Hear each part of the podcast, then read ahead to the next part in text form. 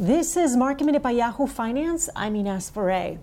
The markets are under pressure today, starting off Monday with red across the Dow, the S&P, and the Nasdaq.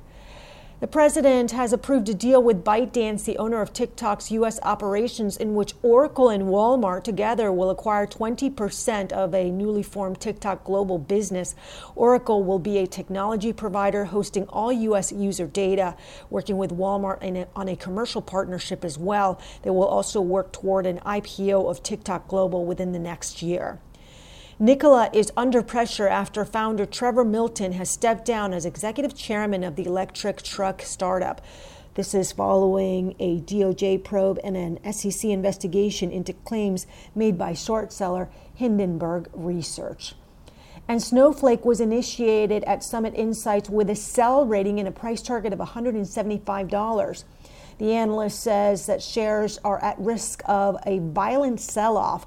Snowflake is the most expensive name in all tech, with the analyst at Summit saying for the stock to work from the current levels, Snowflake needs to execute flawlessly quarter after quarter and have to live up to lofty expectations and grow into its valuation. Last week, Snowflake went public, pricing its IPO at $120 a share. Shares opened at $245. For more market minute news, head to yahoofinance.com.